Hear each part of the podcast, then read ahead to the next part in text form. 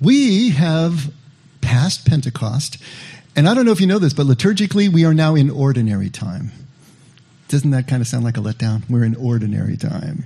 You know, there are two great seasons during the Christian uh, liturgical year. One of them is from Advent, which is four Sundays before Christmas, until the end of Epiphany Tide, which is usually around February 2nd. And then we start up again with Lent and go through until Pentecost, which was last Sunday. And everything in between those two great seasons during the year, if you look at a wheel of the liturgical year, it's all ordinary time. So we're back in ordinary time. But uh, ordinary time is anything but ordinary, as we'll find out. And uh, the point of Pentecost, we spent the entire count, the 50 day count, Sunday after Sunday, trying to prepare to find out how we prepare for this breakthrough into understanding life from a different perspective, from a different point of view. Called the second baptism, called the second birth, this birth into spirit, this birth of uh, this baptism of fire as opposed to water that the initial baptism is. Is taking us to another level. We get on the journey. We are processing the journey after our first baptism, but we're typically processing it still in a physical way. We're still part of our tribes. We still understand life from a physical point of view. But when we can break through, and it may be a gradual breakthrough, not just one big moment, but a gradual becoming of understanding more and more that the unseen world that overlays the seen world is the real reality, is the true reality, and that they comprise this one thing.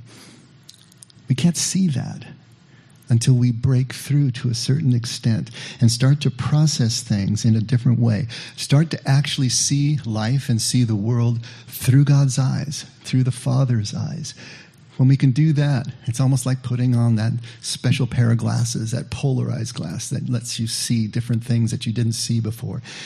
It's, it's an amazing and fundamental shift in the way that we see our life. Connected and separate at the same time. Heaven and earth finally merged in us. The unity of heaven, the oneness of, of that experience of God, and the individual form and function and diversity that we live through each day. That voice that talks to us in our head that tells us that we are separate from, in competition with everyone and everything else for our survival. To put those two together, to merge them, just as Jesus taught us to pray. We pray at the end of every Sunday Our Father in heaven, hallowed be thy name, thy kingdom come, thy will be done, as in heaven, so on earth.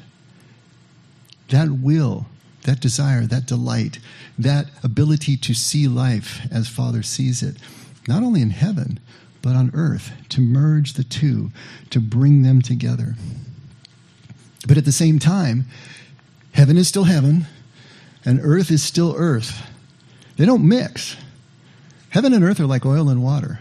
They're never going to mix. They're going to be seen as separate from a certain point of view. And they present always as separate to us as we live life. They're going to present as in opposition to each other. And they're going to present as if we have to choose one or the other. We can choose heaven, we can choose earth, but there seems to be no place in the middle because they're so separate. They're so mutually exclusive, it seems. But if we do choose, if we choose one or the other, you've heard that be, being so heavenly minded that you're no earthly good, if you're so spiritual that you're not in connection with anything that's going on, or if you're so earthly minded, you just can't even see anything else that's going on. As soon as we choose one or the other, we're cooked. As soon as we choose one or the other, we have left the ability to synthesize, to find the unity beneath and beyond.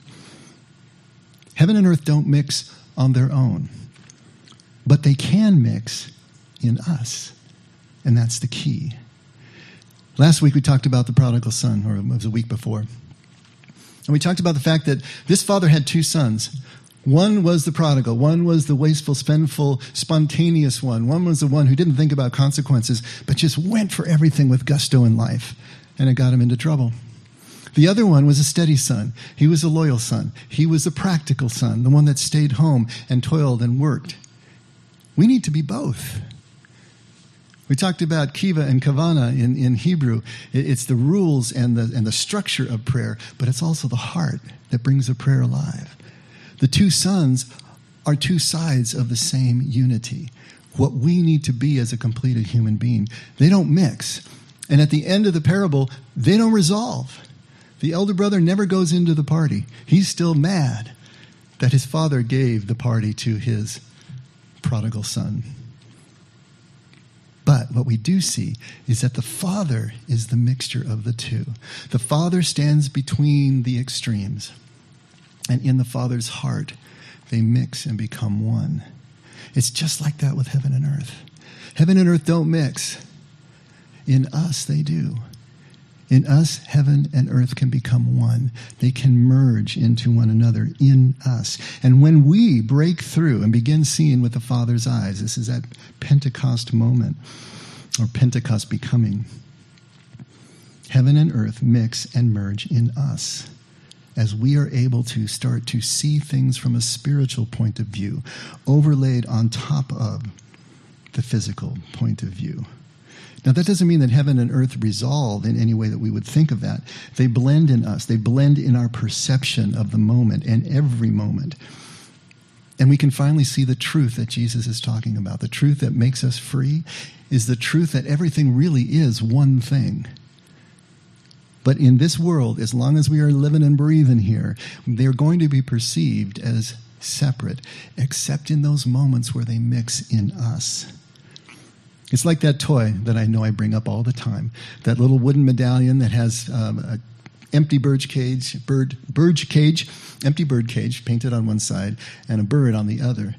And it has laces that you spin it.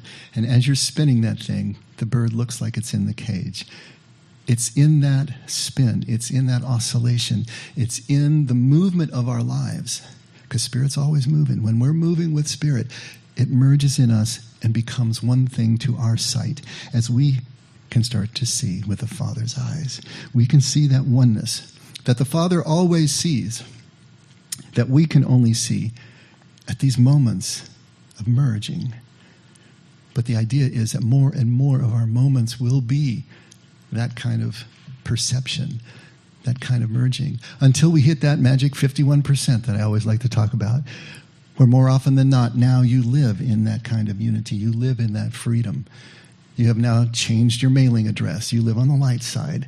You're going to still take trips to the dark side, but you don't live there anymore. That's the whole point. This is what can happen as we move through the Pentecost moment. Now, I just spent the last five or seven minutes talking about this, and it sounds really good on paper, doesn't it? Maybe, but it's still abstract, still theoretical. And as long as we're just talking about it, as long as we're just talking here, this is about as good as it gets. Looks good on paper, and it's abstract, and it's theological. Until we put it into action in some way, until we actually act on it, until we risk something in the action and the movement of our life on what we say we believe, on what we say we understand, nothing changes. But when we do, everything starts to change. To begin to see life from this perspective infuses everything with new life, infuses everything with meaning and purpose and new color. It's amazing how everything, even if it had started to fade, even if you were experiencing burnout in areas of your life, will become reinvigorated from the inside out as you start to see life in this new way. We, we experience this new way of thinking, and then and the new way of seeing, and then we try to express it, and now it's back to words again, and the person is just hearing what you're saying. It can't be transferred. It's something each and every one of us needs to experience on our own. And so Tuesday, um, Frank was talking about Tuesday, our conversations that we are doing still on Zoom right now, for a little while longer at least. Tuesday, someone asked at the beginning of the session because we have this policy that anybody at the beginning of our conversations can throw out the holy hand grenade. You know, whatever they want to throw out there and kind of blow up the room, and then we talk about it for the rest of the hour if it has that kind of legs. And this one did, but someone asked, How can we get to really know God? How do we know God? How do we get to see with God's eyes? That's a big old softball right over the plate, right? It's just like, oh, okay, perfect setup. But that was the question. And then Thursday, I was having coffee with someone, and he asked another question. He asked, How is it that Jesus is the only way to the Father? How does that war exactly work? And what about those people that were born before or died before Jesus was born? You know, how are, the, are they still included in the only, how are they going to get to the Father if there wasn't a way then in Jesus yet? And all the logical questions that come from a statement like that. And I think these two questions are related. These two questions really are drawing us into the same place. How can we know God? Because knowing God can't be separated from the way to God. We can't just think about it. We can't just pray about it. We can't just abstractly create concepts about it. Knowing God can't be separated from the way to God. And the Hebrew language itself lays this out because to know in Hebrew, yada, originally was the word for hand.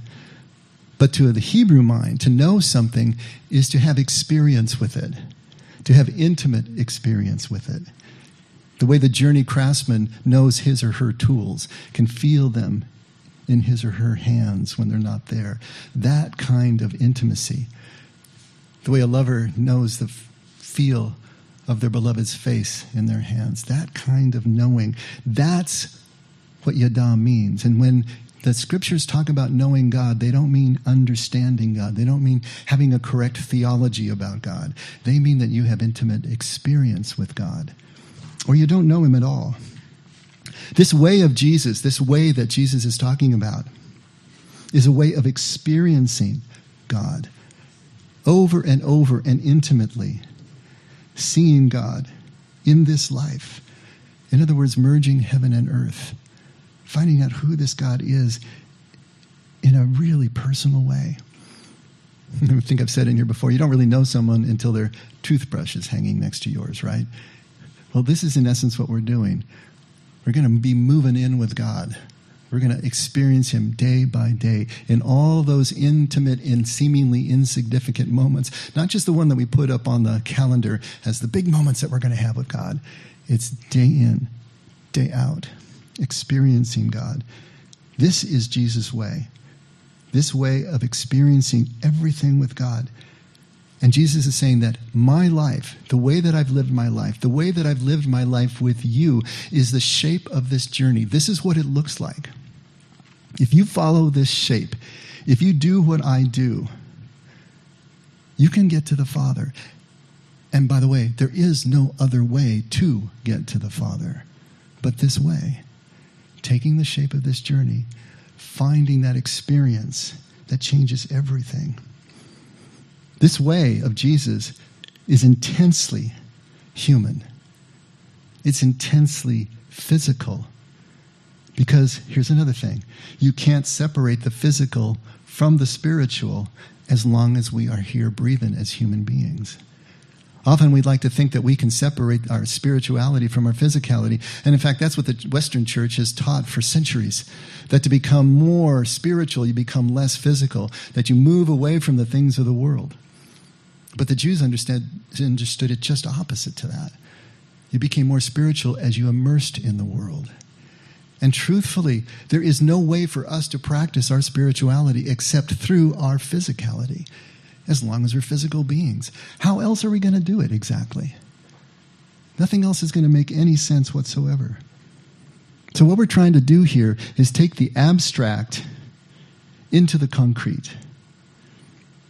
Not just talk about this theoretically and conceptually, but what are the ways of engaging this way of Jesus that will help us to know the Father? To actually be able to see life and the world, the universe, with his eyes. I'm going to look at five ways this morning that I think Scripture outlines for us and see if that helps. And you've got some inserts there. Hopefully, you all have one of them that you can take a look at. May help you as uh, as we go through them to actually have a visual aid there. But let's start, and let's start with that passage that was asked last Thursday of me. First one, John 14, starting at verse 6. This is Jesus at the Last Supper talking to Thomas, good old Thomas, doubting Thomas, right? He's going away, everybody's freaking out, and Thomas says, Well, fine, just, Jesus, just show us the way. So we know how to get there and, and we'll be okay. We won't be freaking out anymore. And you can almost see Jesus just smacking his forehead and he says, I am the way and the truth and the life. No one comes to the Father but through me. If you had known me, you would have known my Father also. From now on, you know him and have seen him. See, even then, the disciples didn't understand who Jesus was. They didn't understand what he was talking about. They misunderstood because they were still thinking physically. They hadn't gone through this process of being able to see with spiritual eyes. Jesus was constantly, through metaphor and parable and story, trying to get them to break through. Just like Nicodemus, trying to get him to break through to understand there's a whole different way to process these things. But they were here in their tribal space. They were here still jockeying for position. They didn't get it. But Jesus is trying to say, look at me. Look at me. Look at my life. Look at the way I live. If you want to see the Father, if you want to understand what this is all about, you need to look at me. Really look at me. And you have to see the traits that are really there. Not just the traits that we imagine about Jesus, and not just the traits they imagined, even walking with him physically for the years that they did. But when you really look at Jesus, what do you see? You see someone who's working in the micro. You see someone who's working person by person and heart by heart. He's not talking about policy here. He's not talking about theology here or doctrine. He's trying to turn individual heart lights on. He's working in that close quarters. Because without that kind of personal and intimate experience, you cannot know what the Father is all about. When he called him Abba, daddy, actually, what the little kids call their daddies. He was trying to get across the kind of intimacy that we can have when we take God just from being the king of the universe, which is a typical way of Jews to express their awe and, and their, their fidelity to God, but merge that with Abba. He's both. And he's both in our experience. Jesus is intensely micro. Jesus is borderless. He's not tribal. He crosses all sorts of boundaries and barriers and borders everywhere he goes because he loves indiscriminately. He had a mission, it was to his people. But in doing that mission, he found opportunities when people came to him and he loved them all. He was able to love the enemy, those outside his own tribe, in equal measure. He was borderless, he was vulnerable. He let people see who he really was. He said what he believed, even when he knew it was going to cause trouble for himself, and eventually got him killed. He was completely humble. Here is a man who was woke, shall we say, in the best use of that word, awakened, enlightened, could see what was really there, and yet he didn't count himself any more or any less than anyone else. Always at the pure level, unassuming, never arrogant, never demanding. A gentleman. Let people go at their own pace. I'm here when you need me. You figure it out. But here is the principles that will get you there. He was commonsensical. He makes perfect common sense once you get him back into his original language. Practical, Everything was concrete, taking us where we need to go. Transparent. He was exactly who he was to everyone he met, full integrity. And above all, he was willing to be hurt. And when he was hurt, he was willing to be vulnerably hurtable again and again and again. And ultimately at the cross to say, Father, forgive them. They don't know what they're doing. Never stopping the process of being vulnerable and hurtable because he was still being loving at the same time. Look at me, he's saying. Look at who I really am. If you want to know the way, I am the way. I am the truth. I am the life. There is no other way to get to the Father but this way. But look what it is. It's so different than you're thinking. Can you make that change? Can you make that shift? Can you let go of everything that you're carrying around that you think is what this is? Look at me. At John 13, starting in verse 34. I give you a new commandment. He's still at the Last Supper here. That you love one another, just as I have loved you. You also should love one another. By this, everyone will know that you are my disciples if you have love for one another. It's love that defines us. He says, Look at me, look at love. Love defines us, not theology, not doctrine. We got that all back to front. Love breaks through the barriers. Love breaks through the borders. Love transcends tribe and tribal consciousness and all the fear that goes with building our walls thick and our armies dense. It transcends tribe and any category that we can imagine putting ourselves and others into. Love breaks through, dissolves those walls. Love puts us squarely on the threshold where heaven and earth meet. It puts us in that liminal space that we've been talking about. It puts us in that betweenness, between things, where we can see clearly. We have the vantage where we can see this and that. And even though we may have our own passionate tribe, we have our own convictions, it allows us still to see the truth outside of our camp and to be able to criticize our own camp, to be in that space that allows heaven and earth to mix in us. Love is the medium, if you will, in which heaven and earth mix in us. But without love, nothing further takes place. So he's saying, look at love. Let love define you.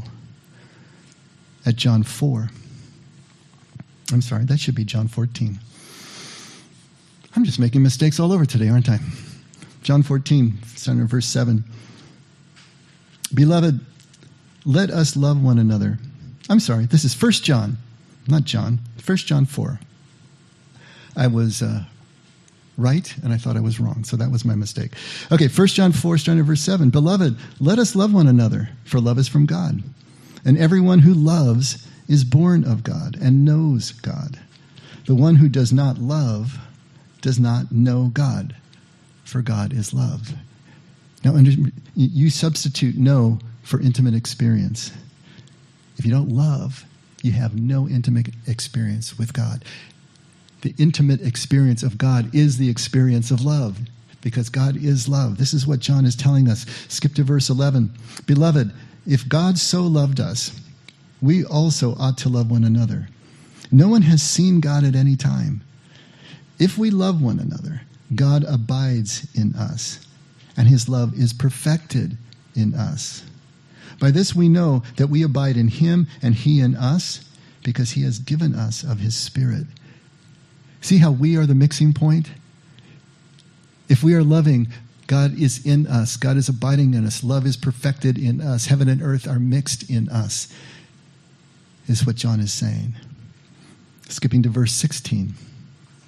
We have come to know and have believed the love which God has for us. God is love. And the one who abides in love abides in God, and God abides in him. By this, love is perfected with us, so that we may have confidence in the day of judgment.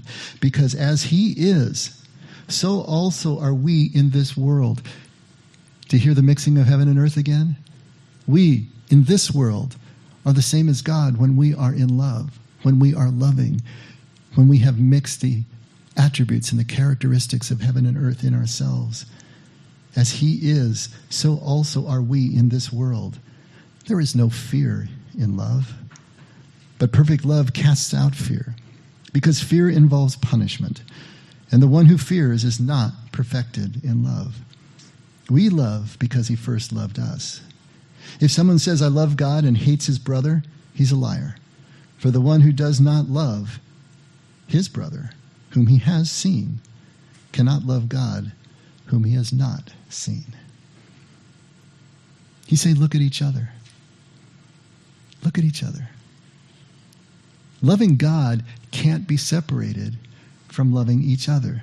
There's no way for that to happen. And if you really think about it, we don't love God directly. How is that possible? We love God by loving each other. That's how we know we love God. If we're loving each other. And if we're not doing that, we don't know anything. We love God by loving each other. And this is the essence of Jesus' way. If we can't see God in each other, then we won't see God at all. This is a fundamental thing that we have to get. We can spend so much time in prayer, in worship, in these abstract ways and think that we're loving God, but what are we doing with each other? Are we letting those relationships atrophy? Are we letting relationships go? If we're going to err to one side or another, err to each other because you get it's a twofer. You get both. Now, the times of worship and prayer and the times that we can just be in that space with God are wonderful because they calm us, they center us, they balance us.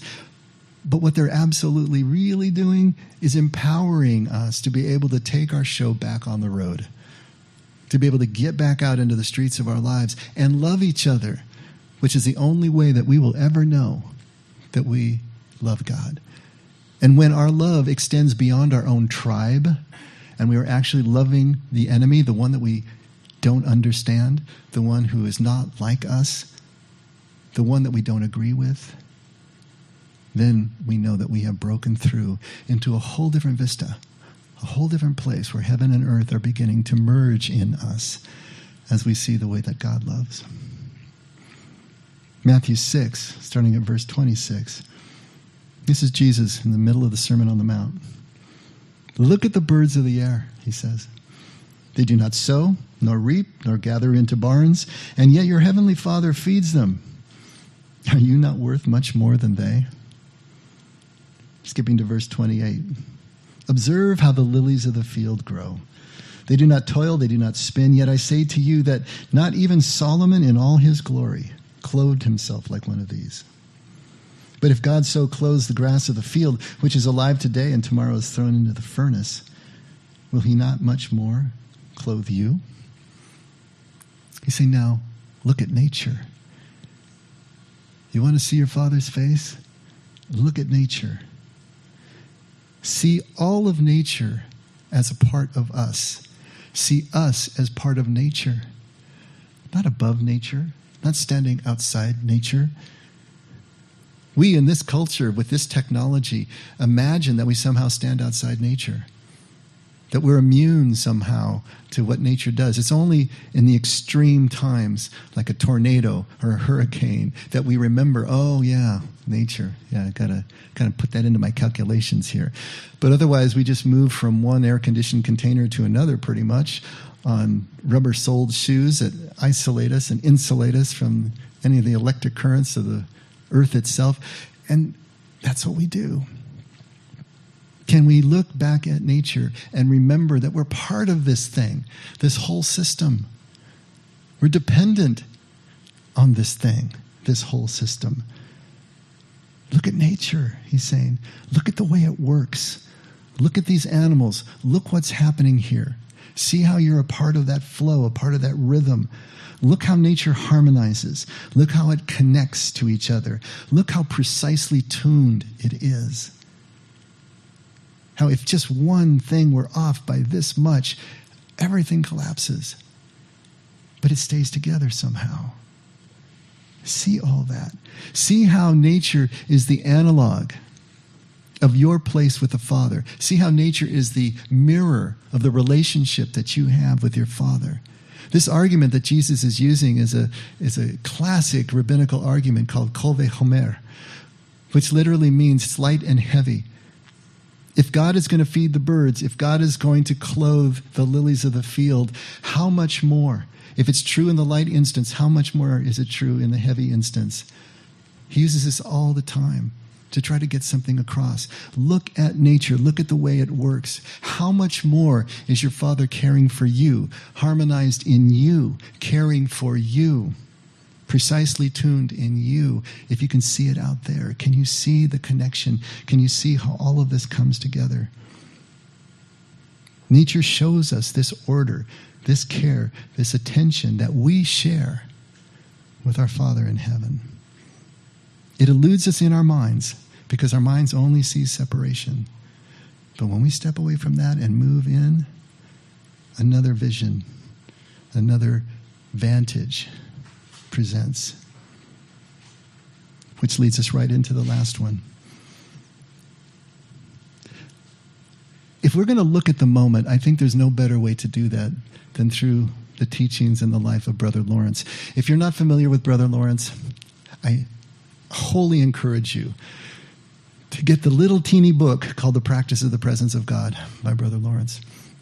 Brother Lawrence was a, a poor peasant who fought in the Thirty Years' War in France in the 16th century, and he had a vision on the battlefield that caused him to want to join the Carmelite order after the war was over.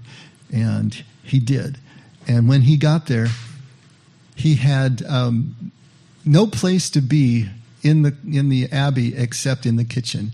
They put him in the kitchen because there was really nothing else that they could do with him. He was unlearned and, and unlettered and all of that, and he was resentful at first. He didn't want to be in the kitchen, um, but something happened over the years as he stayed there. He realized that God's presence was just as intense in the kitchen, and eventually it was more intense in the kitchen because that's where he had purpose. That's where he had meaning. That's where he was serving all of his brothers.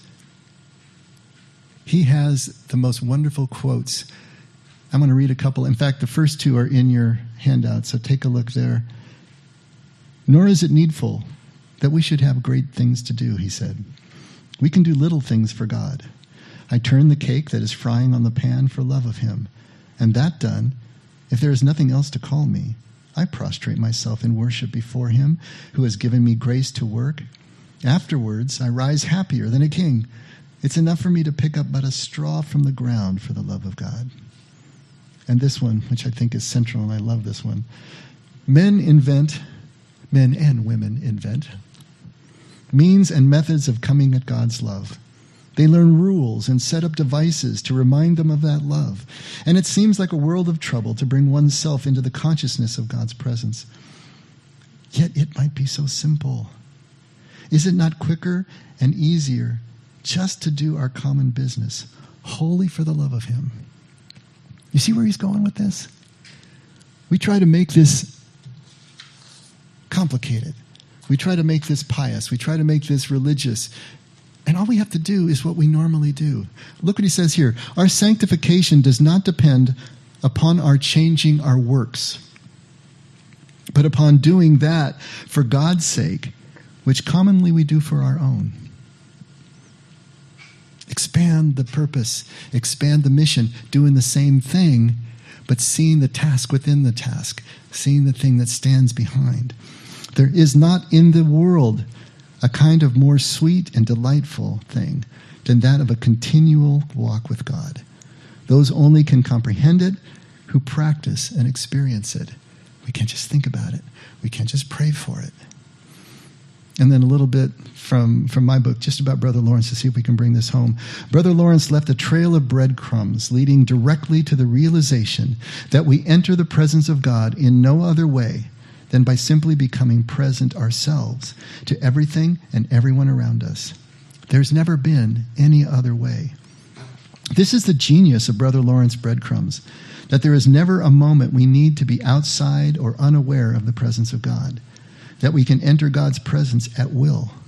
That anytime, any place, we can see the Shekinah, God's tangible presence for the Hebrews, the pillar of fire by night and of cloud by day.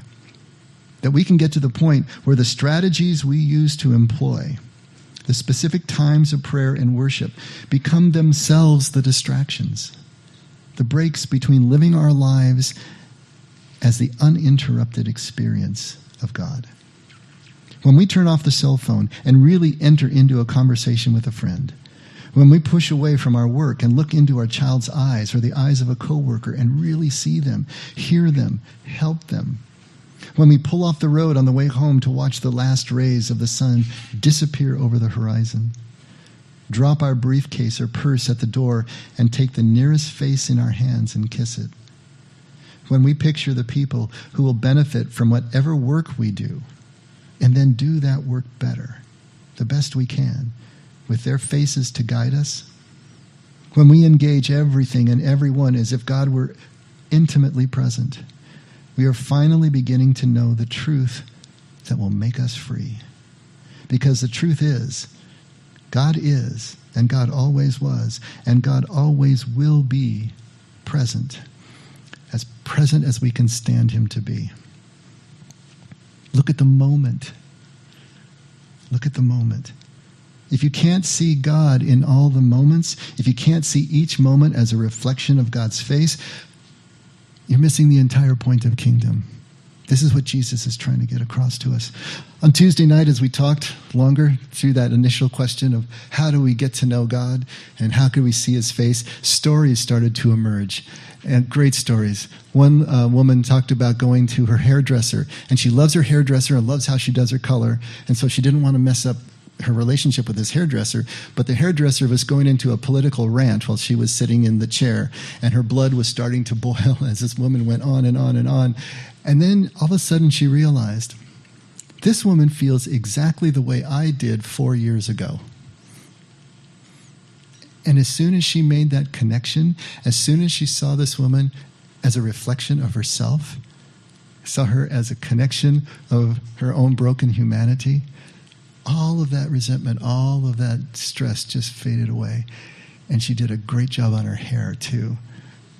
But it took that connection point, it took that realization oh, yeah, this is the kind of stuff I was saying. This is what I was feeling at that moment.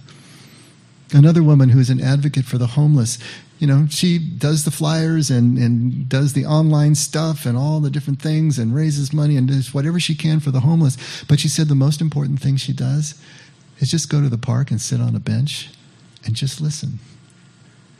She said these people usually have no one to just talk to, no one that actually listens to them. You know, it wasn't about actually finding out what they need. She says sometimes that comes out in conversation, and sometimes there's something that I can give or do. But mostly it's just listening, it's just connecting, it's just being part of their life, hearing their story, and letting it do whatever it does in me. Another woman was talking about her cats. She actually takes in rescue cats and usually kittens, and she weans them and gets them ready to be adopted by someone else. So sometimes she can have six or seven cats in her home, kittens in her home. And she was talking about how everyone is completely different. You know, they're kittens.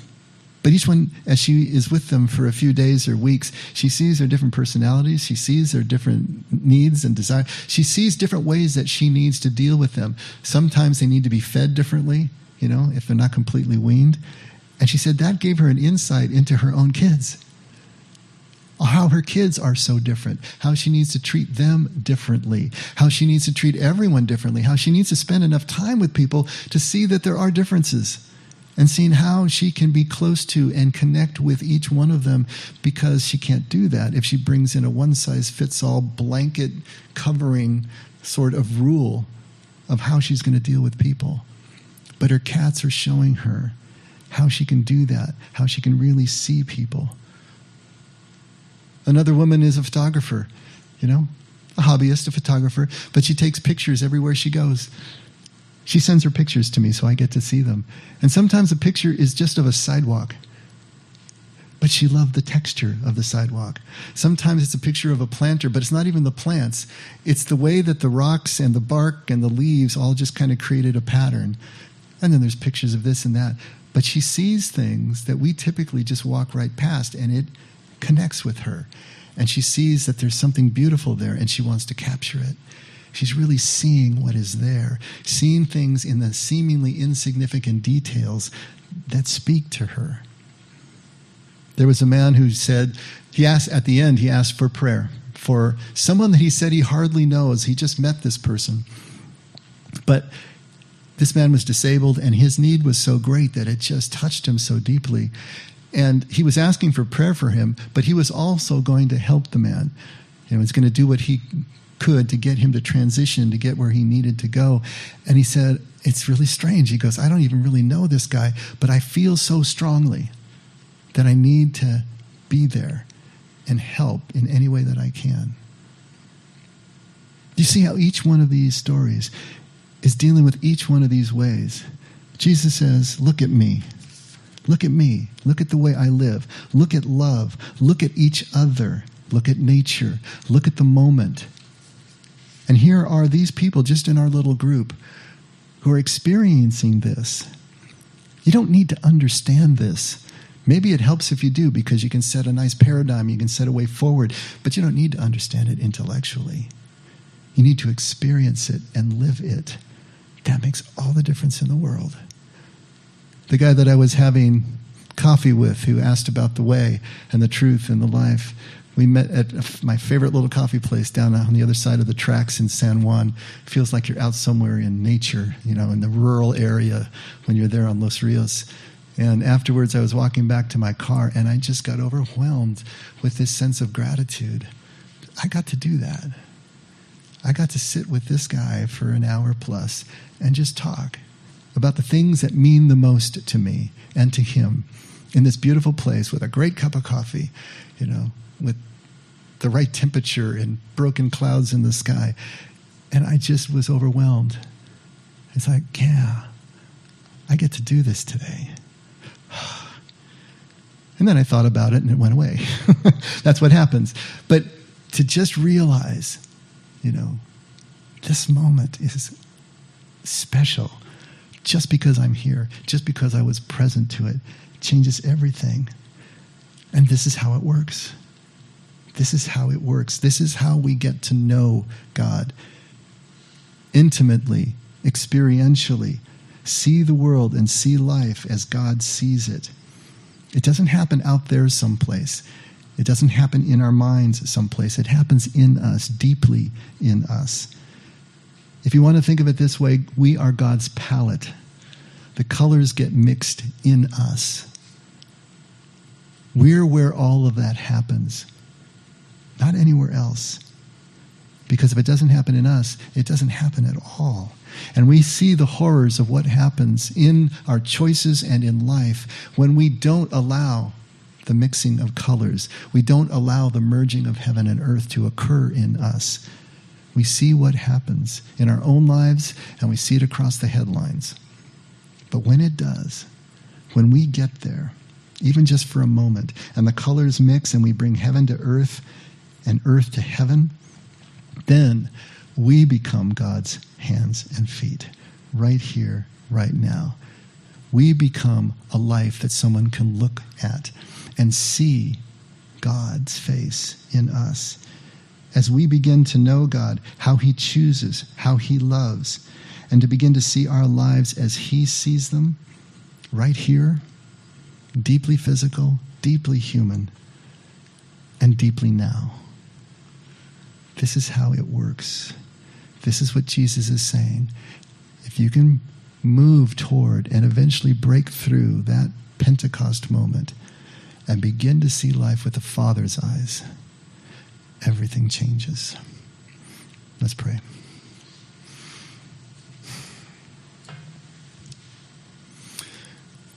Father, thank you for bringing us back to ordinary time, our ordinary lives the moments that we see as insignificant, the textures that we usually just blow by. Help us to see them with new significance. Help us to see you in everything as we connect with everything in our moments and in our lives. Help us to see that there is no wasted time here, that every moment lived with presence is a step closer to you and closer to everything that we are trying to do here in this life, which is simply to see as you see.